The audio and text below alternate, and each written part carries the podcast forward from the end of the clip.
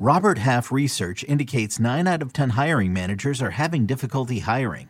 If you have open roles, chances are you're feeling this too. That's why you need Robert Half. Our specialized recruiting professionals engage with our proprietary AI to connect businesses of all sizes with highly skilled talent in finance and accounting, technology, marketing and creative, legal, and administrative and customer support. At Robert Half, we know talent. Visit RobertHalf.com today.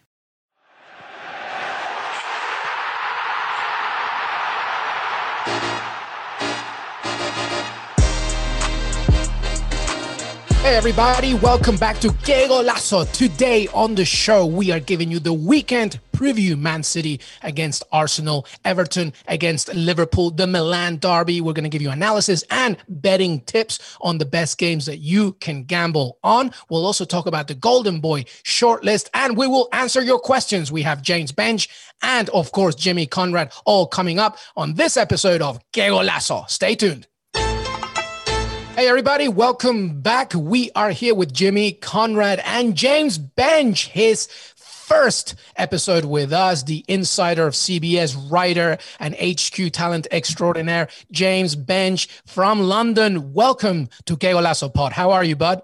I'm great. I'm so excited to be here. Um, it's a bit late at night out here in London, but I'm getting hyped for a future of, of late night pods, evenings spent with you maybe with a few beers sometimes. Oh, Although you guys should be working right now. You make it sound so romantic, James. Oh, yeah. James Benge, uh, also a very big Arsenal insider. We're going to have a, a lot to talk about. But what now? Let's talk about the weekend preview. Jimmy sees so much to talk about. We will begin with the Premier League and some big games Man City, Arsenal, of course. Uh, and we also have uh, Liverpool against Everton, the Merseyside Derby. And, you know, so many more to talk about. Let's set the scene, Jimmy. Talk to us. Betting tips, gambling advice. Give it to us. Yeah, as you guys know, or maybe if you don't, I'm going to let you know right now. I'm the wagering analyst for CBS Sports. Okay. So I put on my trunks and I go swim in the warm waters over at William Hill and I look for some good odds for you guys. Okay. Now, everybody has some ideas about what they want. Their heart's telling them something. You guys go ahead and bet that. That's fine. I'm just going to give you some other things to look at for your consideration if you want to actually make some money because I know what I'm doing. Look at this face and hair, right? I got it all figured out. So if we talk about Everton versus Liverpool, what's interesting about this game in particular is that Everton haven't beaten Liverpool since 2010. We could argue they're due. And with Everton absolutely balling out right now, maybe we it would have been better if they had played prior to the international break. Maybe they've lost some of that momentum, but I do like a few of their lines. If you want Everton to win straight up, it's plus 285. So if you bet 100, you can win 285 if Everton wins straight up. I don't know if that's going to happen because Liverpool are pretty good, even though we could argue the back line has been a little shaky. Virgil van Dijk, both for club and country, hasn't really been Virgil van Dijk that we know and love. The draw, though, is plus 290. I think that's great value. You could get them to draw 1 1 2 2 plus 290. I might be investing some of my own money there. James to get an assist at any point during the game, plus 200. I love that one a lot. And then Calvert Lewin, he scored the first goal for Everton in their four straight four league games. So four straight games, he scored the first goal for them. If you want to bet him to do that again in this one, it's plus 450. And if you want him to score any time, plus 125, he's coming off scoring his first goal for England. He's super hot. Those are the odds that I like in that particular game. Now let's move over to Arsenal versus Manchester City. They're they're traveling Arsenal, the Gunners over to the Etihad. What I like about this one, I know for all you Gunners fans out there, you're like, please don't pick my team because when Jimmy picks my team, they lose that might be true. But in this one, I think it's going to be different because Manchester City don't probably don't have uh, Kevin De Bruyne, who apparently is going to be out. Raheem Sterling's going to be out. Jesus is out. Aguero's out. They're going to be lacking. Now we, of course, we look at their depth. They got Mahrez, Bernardo Silva, Phil Foden. It must be nice to be Manchester City. But I like Arsenal to do the business.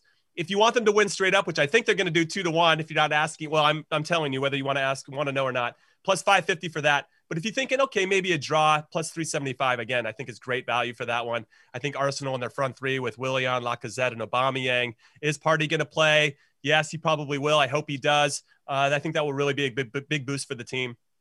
And I just like him to do well. Also, I got Granit Xhaka getting a yellow card and uh, that's plus 150. I mean, you got it. That's like I'm that's like printing money for you over at William Hill if you want to bet Xhaka getting a yellow card plus 150. Also, as a flyer in this one, I like this one a lot. Aubameyang to score, Arsenal to win, and both teams to score plus 1,000. Yeah, you can thank me later, and so can your 401k once you hit that one. So yeah, there's a, a lot of interesting things going on, and then I'll just go to the Milan derby. Oh, you know what? Stay. We're staying with Premier League, right? Let's just stick with the Premier League. But those are my two games that I think had some good action. Jimmy C with the gambling wagering uh, wagering tips, absolutely amazing. We might hit another game before we move on to another league, but um, Benge. Let's start with the Merseyside derby. Um, you know, as Jimmy mentioned, first of all, James to get an assist anytime in this game. I like that. That's a good one right there. But let's focus on on the game itself. Liverpool coming off uh, a seven-two loss against the greatest team in the planet, uh, Aston Villa, and now they're facing their uh, Merseyside uh, rivals in Everton. Carlo Ancelotti has them clicking. Uh, DCL up front doing so well. James clicking everything. The team just looks good. They look confident. They look ready. What do you see here? I do see an Everton team that, that looks like all that, but I don't quite buy it yet. I don't know what it is. I think sometimes we make these decisions early on before the season a ball's been kicked, but you still need to see a lot of evidence to change your mind. I look at this team and I think, you know, when it gets really rigorous in English football, is it a bit old? Is it a bit slow? Is it a bit one note? I mean, I could be proven wrong, and I think the the person you mentioned him there, Dominic Calvert-Lewin, for me is the difference between Everton being an okay team and Everton being a great team right now. Just because he's got a bit of everything, he's a target man by build, but he's got the mobility of a true centre forward. Um, his goal scoring instincts are phenomenal. I don't really think at the moment he's necessarily on an unsustainable hot streak. He's just getting in good positions and scoring good goals. Him and Richarlison, that's a great combination. And um, as, as you say, James, we'll see. How does he hold up over a 38 game season plus an FA Cup? I've got my doubts. He's obviously spent a lot of years playing a supporting role, but right now he just looks remarkable. This is the player that we all fell in love with in 2014. And it's, it is great to see him in a starring role with this Everton team that looks like it's it's going places. It'll be a while before I pick them to beat a Liverpool team, no matter what state that Liverpool team is in. Um, but Everton, I'm not there yet, but I can totally see why other people are. Benge, Benge. Let's let's talk about their midfield though. They upgraded. Uh, Allan is going to be back in the team. Andre Gomez is fully fit and ready to go. Doucouré was such a great signing from Watford that that three that's protecting a back four, which we could argue might have some vulnerabilities there, mm. and then you have the confidence of Calvert Lewin, you have Richarlison who already has a ton of confidence, and then you got James. That front six is solid. You know, for me, I think it's can they manage that back four? Is Pickford the guy that's really going to take them to that next level? Lucas Digne might be out, which would be a big loss for them on the left side because he bombs forward and he's very good at picking spots of when to go and when to stay. So I don't know. There's some issues there. Seamus Coleman might be injured, uh, injured as well, and obviously he's been a he's the last time he was the last player to ever play for Everton that beat Liverpool back in 2010. He's the last person standing. So yeah, I think I have some questions, but there's so much to be be excited about with this team. And then you throw in the fact that Liverpool, Alisson's not going to start. Adrian's going to be in goal. He just shipped seven against Villa, as Luis said. So. I, I, I don't know. Liverpool doesn't look like the Liverpool that that uh, you know just won the Premier League and won the Champions League the season before that. So here's a question. Uh, let's focus now on Liverpool. A lot of Everton. Um, I, I, agree. I, I, think that we still have to wait and see if this is really Carlo Ancelotti's, uh, you know, ultimate uh, package. I mean, listen, I did a crazy prediction at the beginning of the season. I said that they're going to make it to the Champions League. So hold me that till I die. Let's see what happens. But let's talk about Liverpool. All right.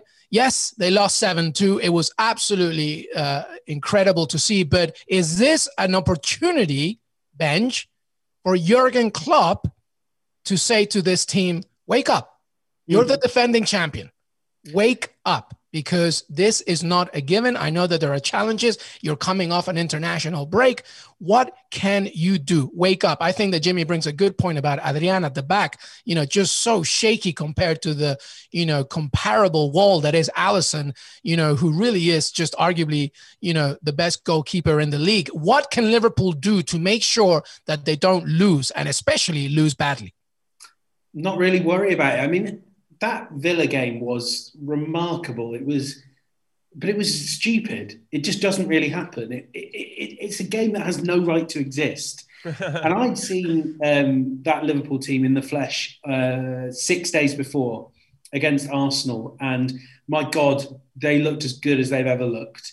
The pressing was remorseless. Um, in particular, you know, Wijnaldum, Mane scares the life out of opposing defenders. And I almost, I almost think that they kind of need to re-embrace that. I think when Liverpool have been a bit disappointing is when they've been a bit passive. And against Villa, my God, there was no press at all. They had the high line and no one at the top pressing up. So having Mane, I don't know if he's back. I think Sadio Mane is back. Someone correct me if I'm wrong. There is a training boost news of him that, that he should be back. He might be even preferred to Mohamed Salah in that line, uh, but he might he might return as Thiago Alcantara as well. He's the one that triggers that press. And this Liverpool team, their most important defenders are Firmino and Mane. It's not Van Dijk even. It's not, you know, Trent Alexander Arnold. It's about setting that that that energy from the front. And going back to what we were talking about, you press the life out of that Everton defence. You every time Jordan Pickford has the ball, you you terrify him because the thing with Pickford as well. Sorry to go back onto Everton is he wants to do the right thing. He wants to pass through that press. Um, so I think having Mane back will be a, a huge boost. In spite of all the plaudits that go his way and Liverpool's way, I think he's vastly underrated by the football world. Um, and with him, they press and everything, everything comes down to getting that press right. Jimmy, the last thing to mention in this game, and we'll move on, is the fact that we have to remember that a lot of international players are coming back, especially South Americans. I mean, there's a lot here. A lot of players who just are coming from, you know, a, a continent where they just played World Cup qualifiers, intense World Cup qualifiers, and now they're being asked to play in this huge game. Does, is that a factor? I think it is, but I think a lot of these players are used to it. They understand what it takes. They're also not flying coach. You know, they're not sitting in middle seats. they probably can sleep on their private jets on the way back. So yeah, there's a time change thing. And there's fatigue that has to be taken into consideration. But you know, it's it's it's not like they're suffering in in some ways uh, on their trips there and there there and back. And they, they have the benefit of super nutritionists and all these people that are taking care of all their vitals and making sure that they're eating right and sleeping right so they're almost like robots in some ways. I don't worry about them too much, but yes, it does catch up to you. Maybe not right away, but in the 60th minute, you might feel your legs a little bit. I feel like a game of this magnitude and what it means to both clubs, you, you find a way to fight through it. But yeah, I think it, I think it's valid. I think it's worth speaking about.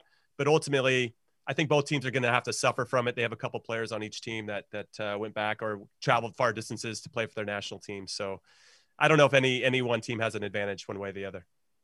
Liverpool Everton is the early game on Saturday. Make sure that you tune in and see if Jimmy C's betting tips helped you out. Let's move on to Man City against Arsenal. Some analysis here. The former student against the former professor Mikel Arteta faces Pep Guardiola. This should be a good one. Jimmy mentioned a few injuries. What are we looking here? Uh, Benj, you know Arsenal, this Arsenal team so well. Uh, what are you looking in this game? Two big players to keep your eye out on. Of course, we mentioned in Thomas Partey, 45 million pound signing, and a hugely significant 45 million pound signing, where the uh, the Kroenkes put their own money into the club to pay for Partey's release clause, which was paid in full. It's a major commitment, and clearly it's a sign that Partey's the man they want. I think he goes into the starting 11. That's the early intel that he probably will start from the off, so long as his two training sessions go to plan.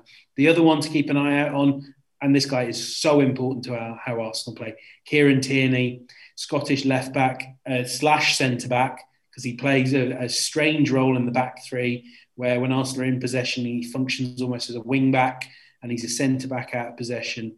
Uh, loves to bomb on. Now he is a victim of the very strange COVID regulations in Scotland, whereby he uh, was in close proximity to one of his teammates who uh, picked up COVID and even though he has antibodies in his system and tested negative on three occasions, as things stand, he won't be playing. And that would be a massive blow for Arteta.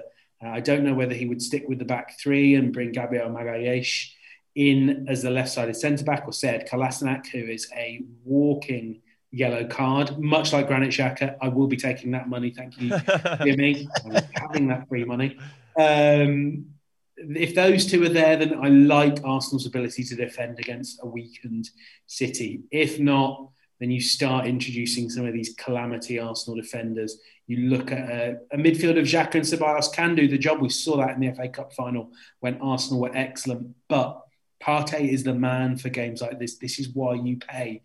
You know, people hear 45 million, they go, oh, it's not that much. Arsenal have spent more. But to pay it in one go is huge for a club in this current circumstances. It's not happening. Gabriel, who I mentioned earlier, Arsenal paid 5 million of 25 million so far. Partey's huge. I think he plays, and I think he could be a, a real difference maker, even in game one. What do you think, Jimmy? I mean, the big thing that you told me here that I keep just thinking about, I agree with Benj. I think Thomas Partey is going to be a big one. Um, I just I continue to think about this depleted offensive, uh, you know, trio from Manchester City, and that's somewhere where Mikel Arteta can take advantage. What do you think? I get the sense that Pep's going to fall back to his false nine. He's going to put somebody up there that probably doesn't fit as a nine in general. Maybe it's Phil Foden who's going to drop in and try to create triangles and numerical advantages in the middle of the midfield and see who can bomb forward or make runs late and have to keep the center backs for Arsenal paying attention. Which, if you got David Luiz in there, I don't know. You just you're rolling the dice with that dude. You never know where if he's going to get sucked into midfield, it's going to open up gaps for Man City's players to run into. He's not the most patient of defenders because that's not where his instincts lie. I am interested that Sterling, I guess, is on the fence. Maybe he'll start, maybe he won't. Gundogan can come back into the team, so that will help and give him some options. I'm curious to see about Ruben Dias, who's going to, you know, probably start uh, next to Laporte in the middle of defense. So there are a couple things that I'm excited about, but yes, they don't have their normal weapons. And if De Bruyne is out, that is going to hurt them a lot. Sterling, obviously, and then no Jesus, no Aguero, none of their normal pieces that they normally have in terms of how they prepare and how they move as a group uh, in the normal spot. So yes, they have talented guys that can hold on to the ball, and they probably will have more possession than than Arsenal. But I worry about that that kind of finishing touch they need, or can they get deep enough into that final third to really trouble Arsenal. Again, Though, with some of the center backs that Ben mentioned, it's more than possible that that that can happen and they can be exploited. It'll be interesting to see where Xhaka kind of lines up off the shoulder of Partey or or who does what within those roles. Obviously, Ceballos is going to be a little bit higher, but who's going to sit and who's going to actually run and be a little bit more box to box. Xhaka seems to want to do that all the time. I feel like he's a closet number 10, right? He thinks he's a string puller when he's really not. And sometimes that gets the better of him. But I don't know. It's going to be an interesting game. That said, uh, Benj made a great point about Sadio Mane. I agree with him that he's super undervalued. Um, and I feel like Aubameyang, for whatever reason, even though he scores a ton of goals, the guy lives for the big moments. He loves big games. And for whatever reason, I don't think he's appreciated like he should be. Lacazette, he's kind of hit or miss. So he could score the odd goal and then he won't see him for 80 minutes. But then, you know, he bangs in this one top corner. You're like, all right, I understand why they got him. And then you got Willian, who I think you know he's he's scored big goals for Chelsea in the past. You got Pepe coming off the bench potentially, and and there's just options. And I really like what Arteta's put together, and and he's got a team that can compete and can and hold their own with anybody. And I, I, I that's why I really like Arsenal to to get a result of some kind in this one. To your point about Man City uh, and Ruben Dias. I think uh, the other issue is that I think Guardiola is trying to fix this puzzle at the back. He still hasn't figured it out, and that could be the advantage of Arsenal. Man City against Arsenal is 12:30 Eastern. 5:30 local time on Saturday. Uh, another big game. Is there any other game here in the Premier League, Jimmy, that we could uh, be thinking about? Well, we've talked about a few derbies, right? We have the Merseyside derby. We have the Pep Guardiola against his uh, former assistant derby. There's a United derby, Newcastle versus Manchester United. This is the one where I don't know what's going to happen because Newcastle can surprise you. They just signed Allan Saint-Maximin for six years, though I think it's just to get a better transfer fee. He's going to probably be sold in, in January anyway. So he's doing Mike Ashley and sports director. Nice big favor there. Manchester United, Ole Gunnar. Like, I just feel like things are all over the place. Harry Maguire's 2020 continues to be dog poop after he got a two yellows and one half, uh, most recently for England in the UEFA Nations League.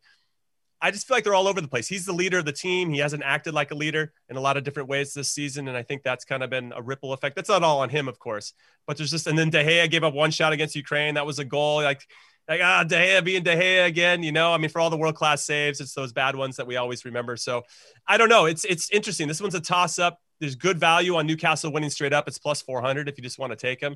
I, I wouldn't mind throwing a flyer on that because if Manchester United doesn't get a penalty and VAR doesn't rule in their favor like they did all last season, it's more than possible that Joelinton could potentially hit put a shot on goal and it could potentially go in. I don't know. Newcastle's got a lot of question marks, but but uh, it should be an interesting game for a lot of different reasons, and we'll see how legit this Newcastle team can be though I feel like they're going to be at home and concede 85% possession because that's what they do. And it pisses me off because I'm a Newcastle fan. But that's a different conversation, guys. Benj, take it away. Before Benj says anything, remember that Edinson Cavani is not available for this and Anthony Martial is suspended. So Ole and Solskjaer has a real dilemma up top. Benj, what do you see here? Uh, oh, God, I do see Newcastle having about 15% possession. 15% possession and boring me to tears on their way to a nil Just stealing that one nothing win, right? Man, I, but then I really like what they could do on the counter. Um, Ryan Fraser is a great pickup, although he's not quite there yet. He's obviously not going to be because his final season at Bournemouth, he was just phoning it in, waiting for the free transfer. Callum Wilson as well, you know, he's one of those one shot, one goal. Um, and look, that Man United defence as, as, as, Jimmy says, that is there to be got at. I know we were speaking um, in our unofficial pre-record pod, Louis. So actually, I don't know why I'm saying this because I don't need to. But I said that um, Harry Maguire had so consistently been described as overrated that he is now underrated. I do think we need to reassess that view. He is almost unplayable at the moment. Um, obviously, there is clearly those issues that are happening off the pitch are clearly affecting him in some way. His head is not in the game. And um, when his head isn't in the game, because pretty much all he can do is head the ball at the moment, he's a complete liability. But then I don't know which uh, which other centre back would I put next to him. Man United still don't have a left footer in defence. Um, Luke Shaw, Alex Telles, I'm not crazy about any of them. Wan-Bissaka is the only good defender I think in the whole squad. So I think if if Steve Bruce were to break the habit of a lifetime and try and beat Man United, um, they might actually have quite a good chance. Well, Newcastle have won two of their last three Premier League home games against Manchester United, more than they had in their previous 13 against them at St. James's Park. This is the first time Newcastle are facing Man U in a Premier League game while above them in the table since December 2013. Things are pointing in so many directions here. I, I just see this as an ugly, ugly game with a one nothing result. I, I just don't know what else to tell you about this one. let's. I don't want to move, No, let's move on. Let's go to a big game. A big game. We're leaving England. We're going to Italy. Serie A. A massive game. AC Milan, Inter Milan, the Milan derby. AC Milan has started well, undefeated, three wins. Inter Milan is looking to come back, but they're such a good team. So many players. What do you have here, betting tips wise, Jimmy C? Yeah, this is this is a great game for a lot of different reasons. As you mentioned, Milan is undefeated this season, but the teams they played, I don't know, Bologna, Crotone, Spezia, like they're not going to blow anybody away. Whereas with Inter, who have given up six goals but uh, are undefeated, they have two wins and a draw. They took on Fiorentina. They came back and won that one 4 3. They beat Benevento 5 2. So they're banging in a lot of goals. And they finally played somebody I think that's a little bit more their level with Lazio. And that one was a 1 1 draw. Both teams got a red card in that. I think Inter's the better team, but they got Zlatan on Milan. The guy loves scoring in big games. I think he'll do it again. The last time these two teams played, it was four to two. Milan went up 2-0, and then Inter scored four goals in the second half. And that's really important for you guys to know because it informs my bets. Okay. So what I really like, uh, Inter to win and the over uh, two and a half goals is plus 220. I like that one a lot. Um, and then if, if if they draw in the first half, I could see like a 1 1 in the first half and Inter win the second half. That's plus 430. I really like that one a lot. If you want Zlatan to score anytime, plus 105.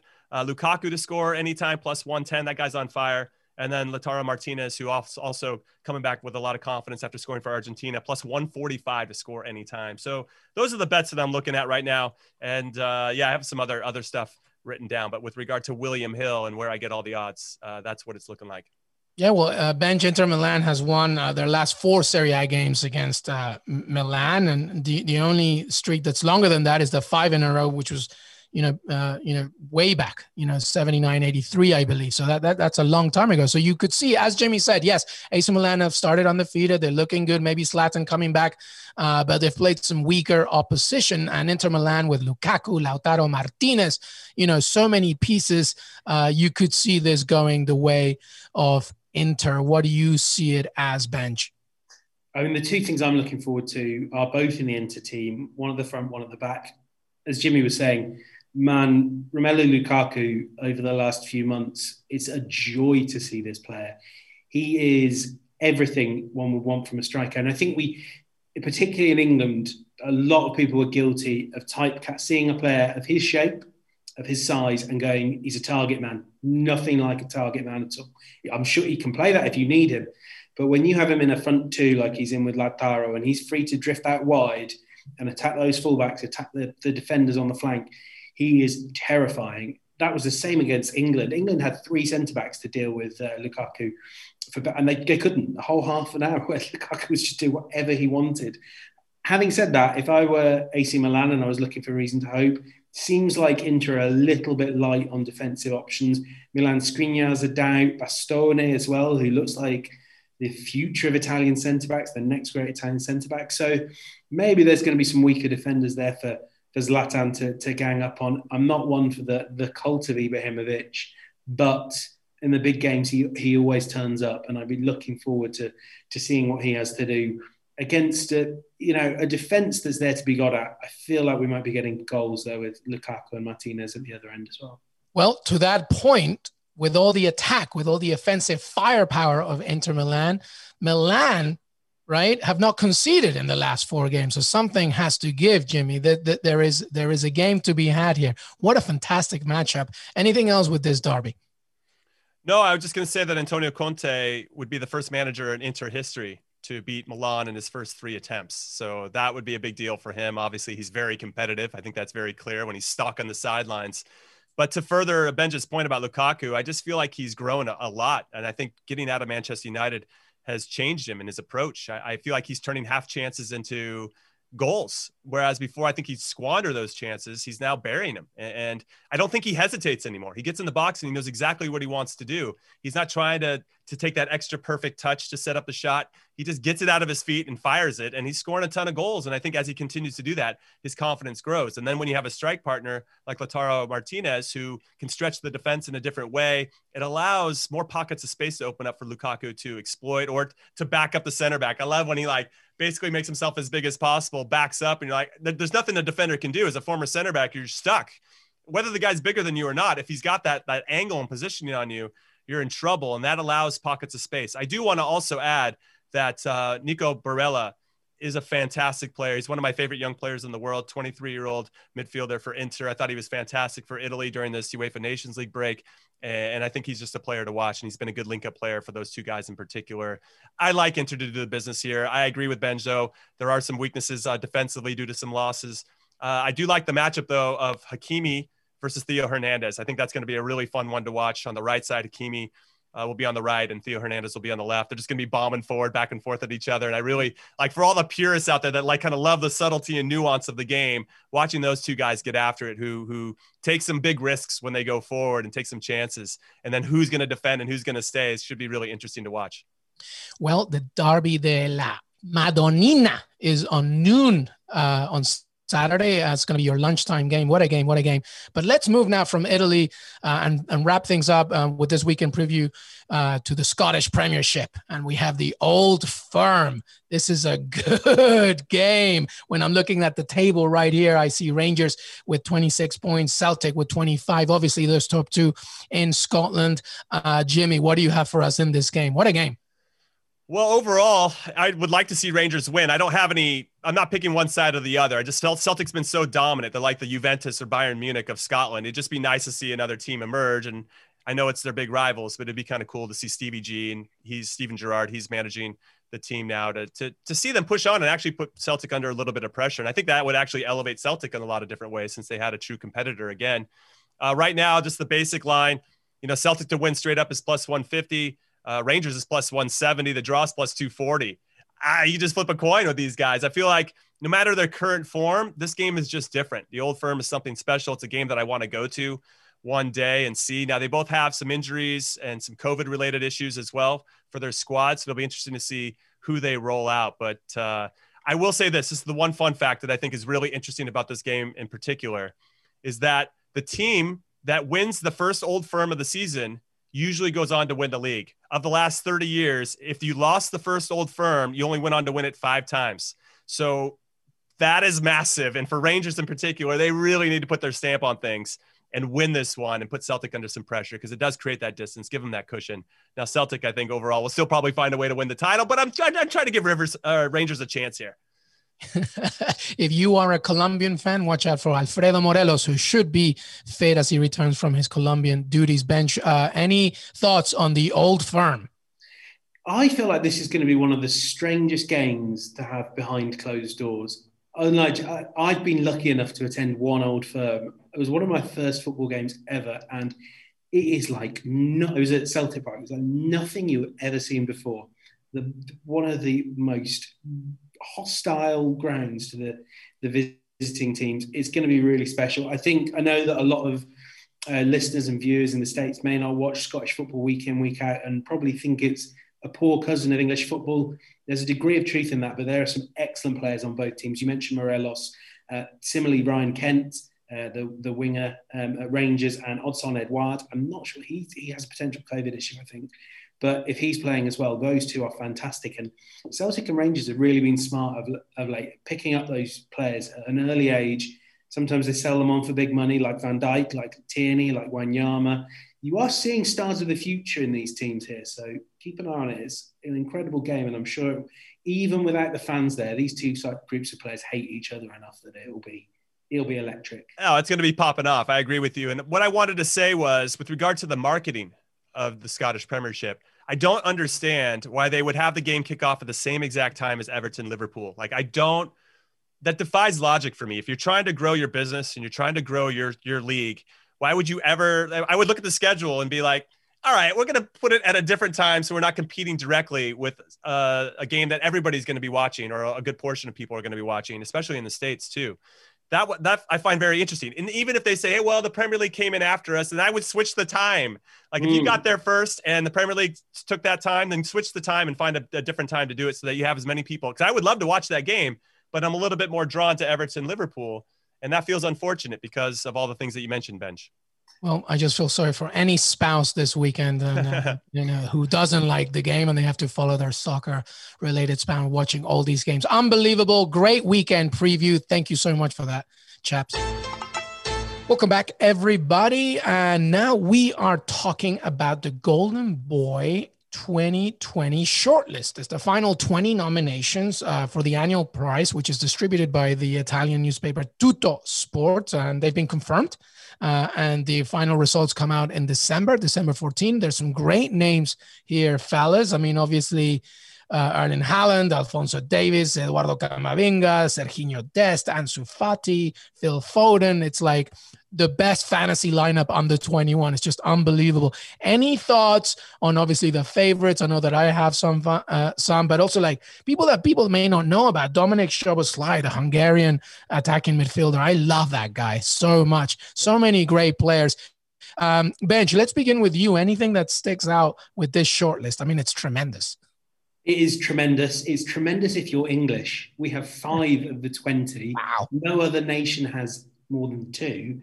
Um, and I mean, I, you know, I could wax lyrical about Bukayo Saka for ages, and I'm going to.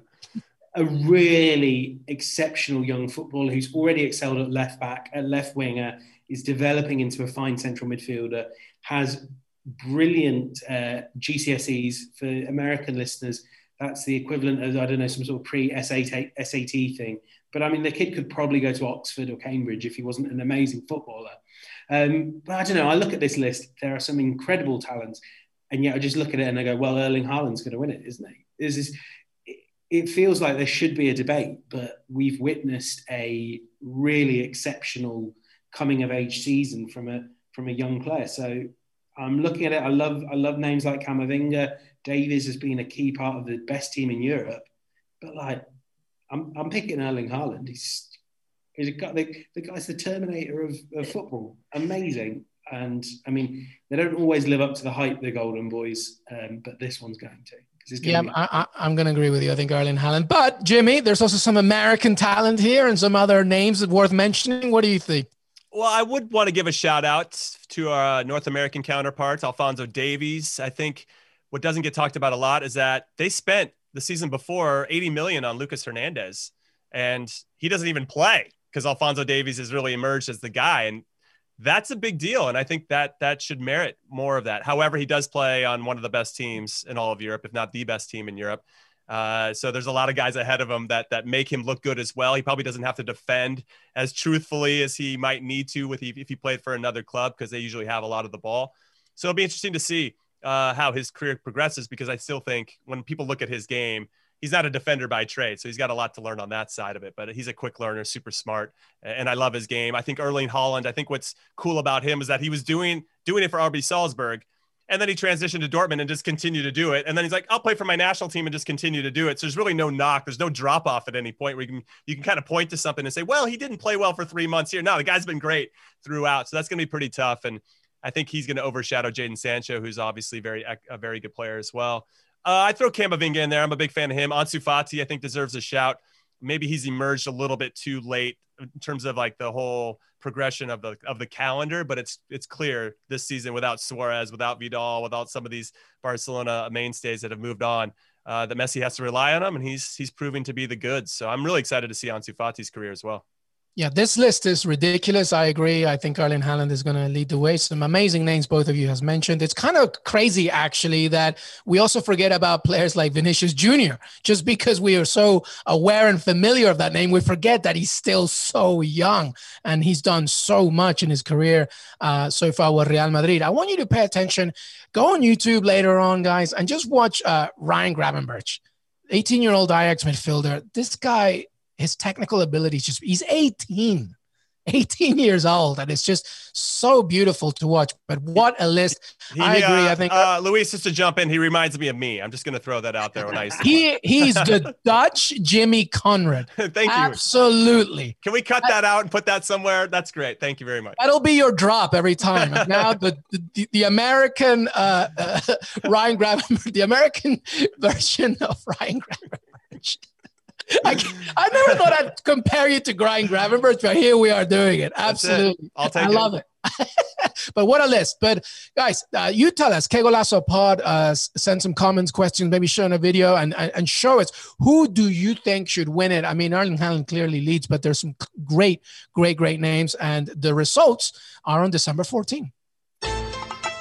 Such a great loaded episode. We have a few more things to talk about before we say goodbye to James Benge because it's getting late over there and he needs his beauty sleep. Um, talk to us, James, about something that's been going on in England, in the Premier League, in the EFL, that kind of came and went, but it's definitely left an ongoing theme, right? Uh, talk to us about uh, the project Big Picture.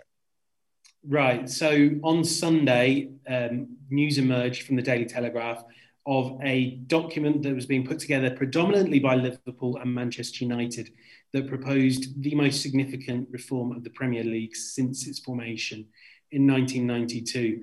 The key issues here is most of all that the Premier League would have been reduced from 20 teams to 18, which is one of the reasons why it failed. Uh, we would have seen the abolition of the League Cup significantly more money would have gone to the EFL and gone to grassroots courses and the FA.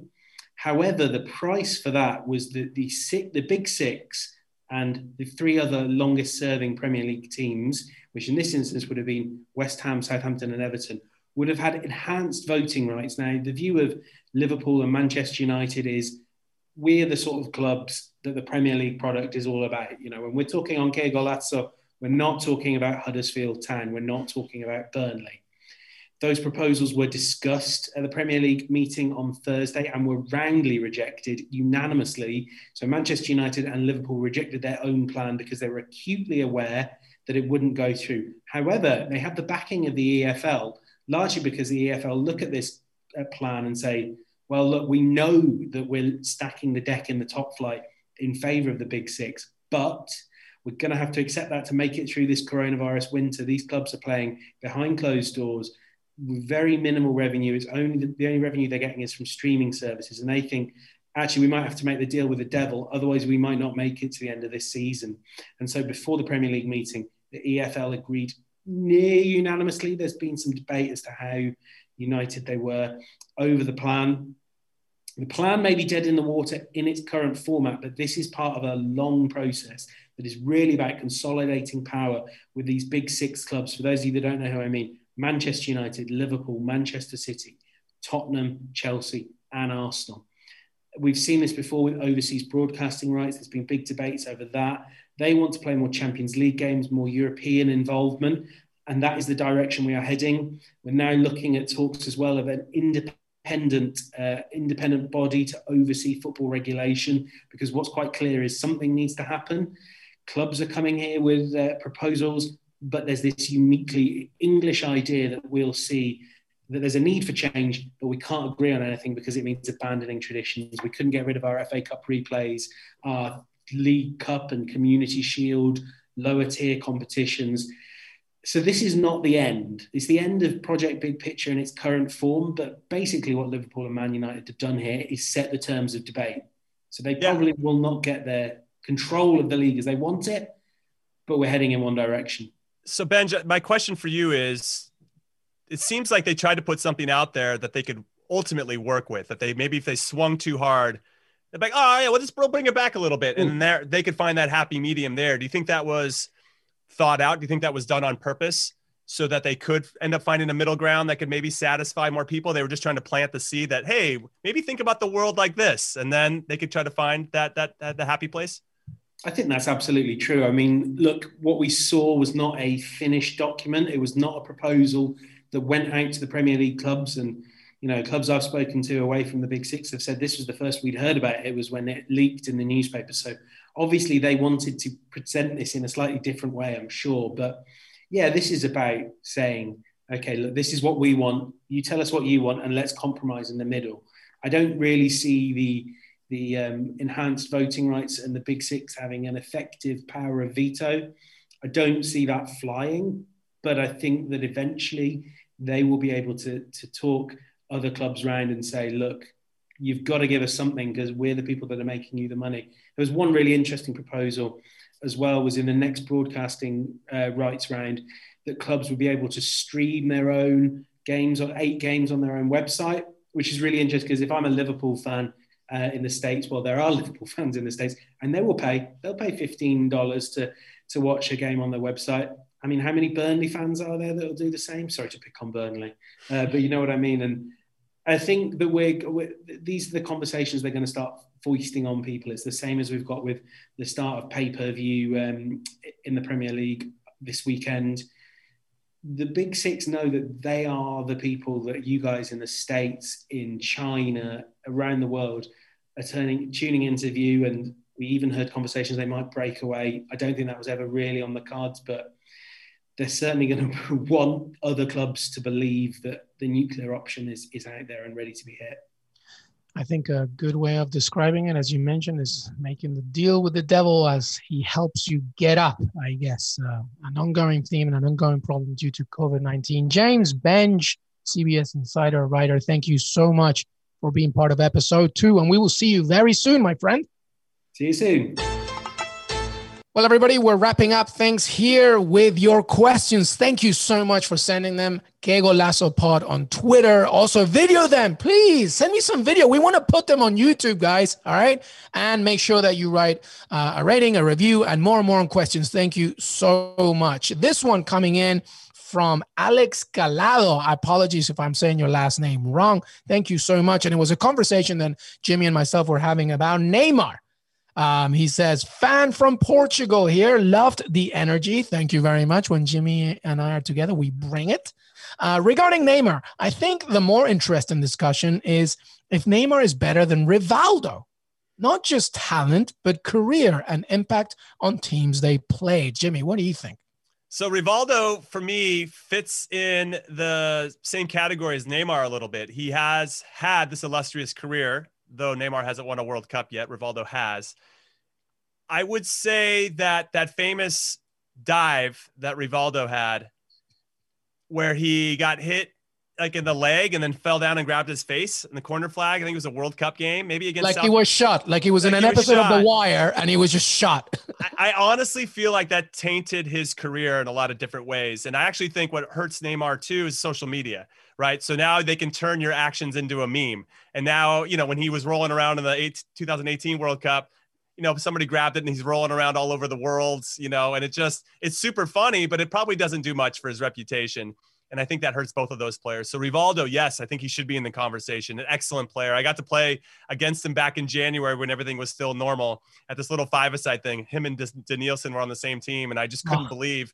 Amazing. First of all, I couldn't believe how big these guys were. They're like they're big dudes, uh, really long legs, and I just started. I tried to get the ball for Rivaldo, and we both just started laughing. Like I, I can't get anywhere near this guy. You know, I mean, he's just so good at holding the ball. Those guys are. They're so world class.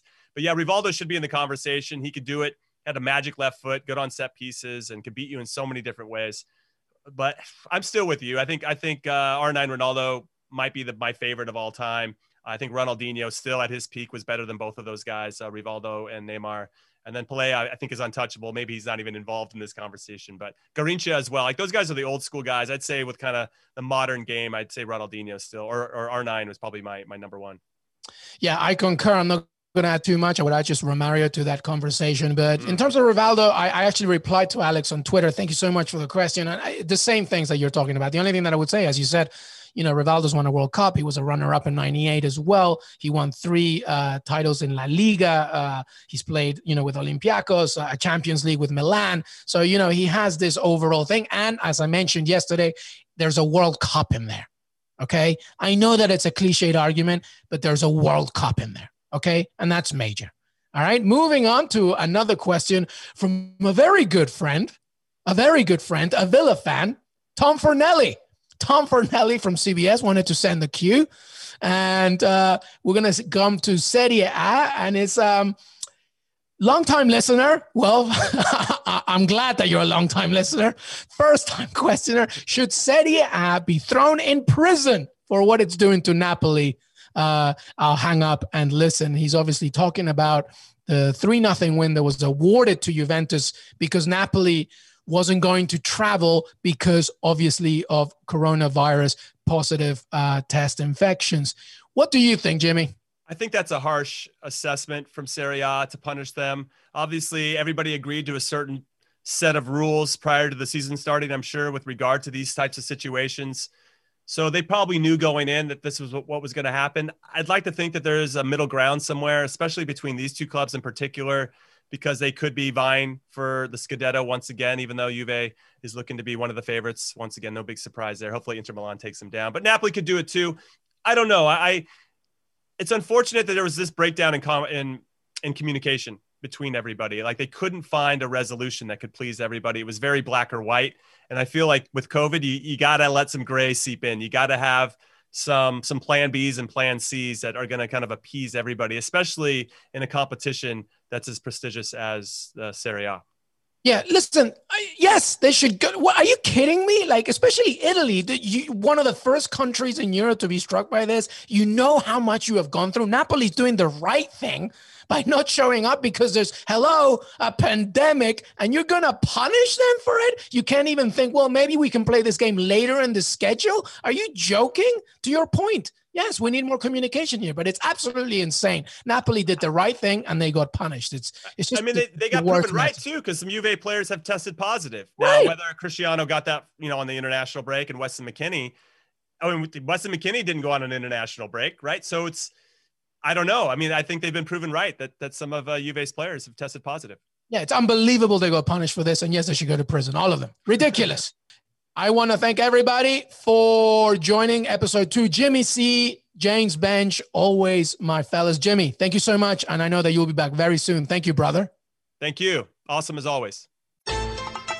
That's it for today. Thank you so much, everybody. We will be back on Sunday night to recap all this action. Don't forget to follow Que Golazo Pod on Twitter and leave a rating and review on Apple Podcast Que Golazo, a daily CBS soccer podcast. We will see you on Sunday night. Enjoy your beautiful football.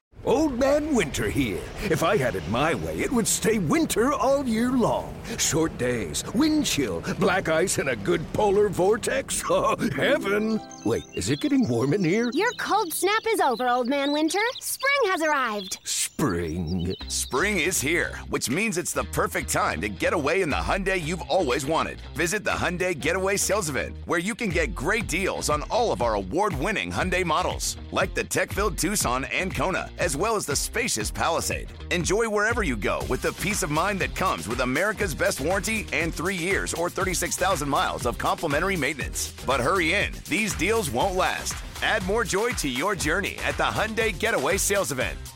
Now get 0% APR or up to 1500 bonus cash on the Hyundai Tucson. Now, during the Hyundai Getaway Sales Event. Offers end soon. Call 562 314 4603 for details.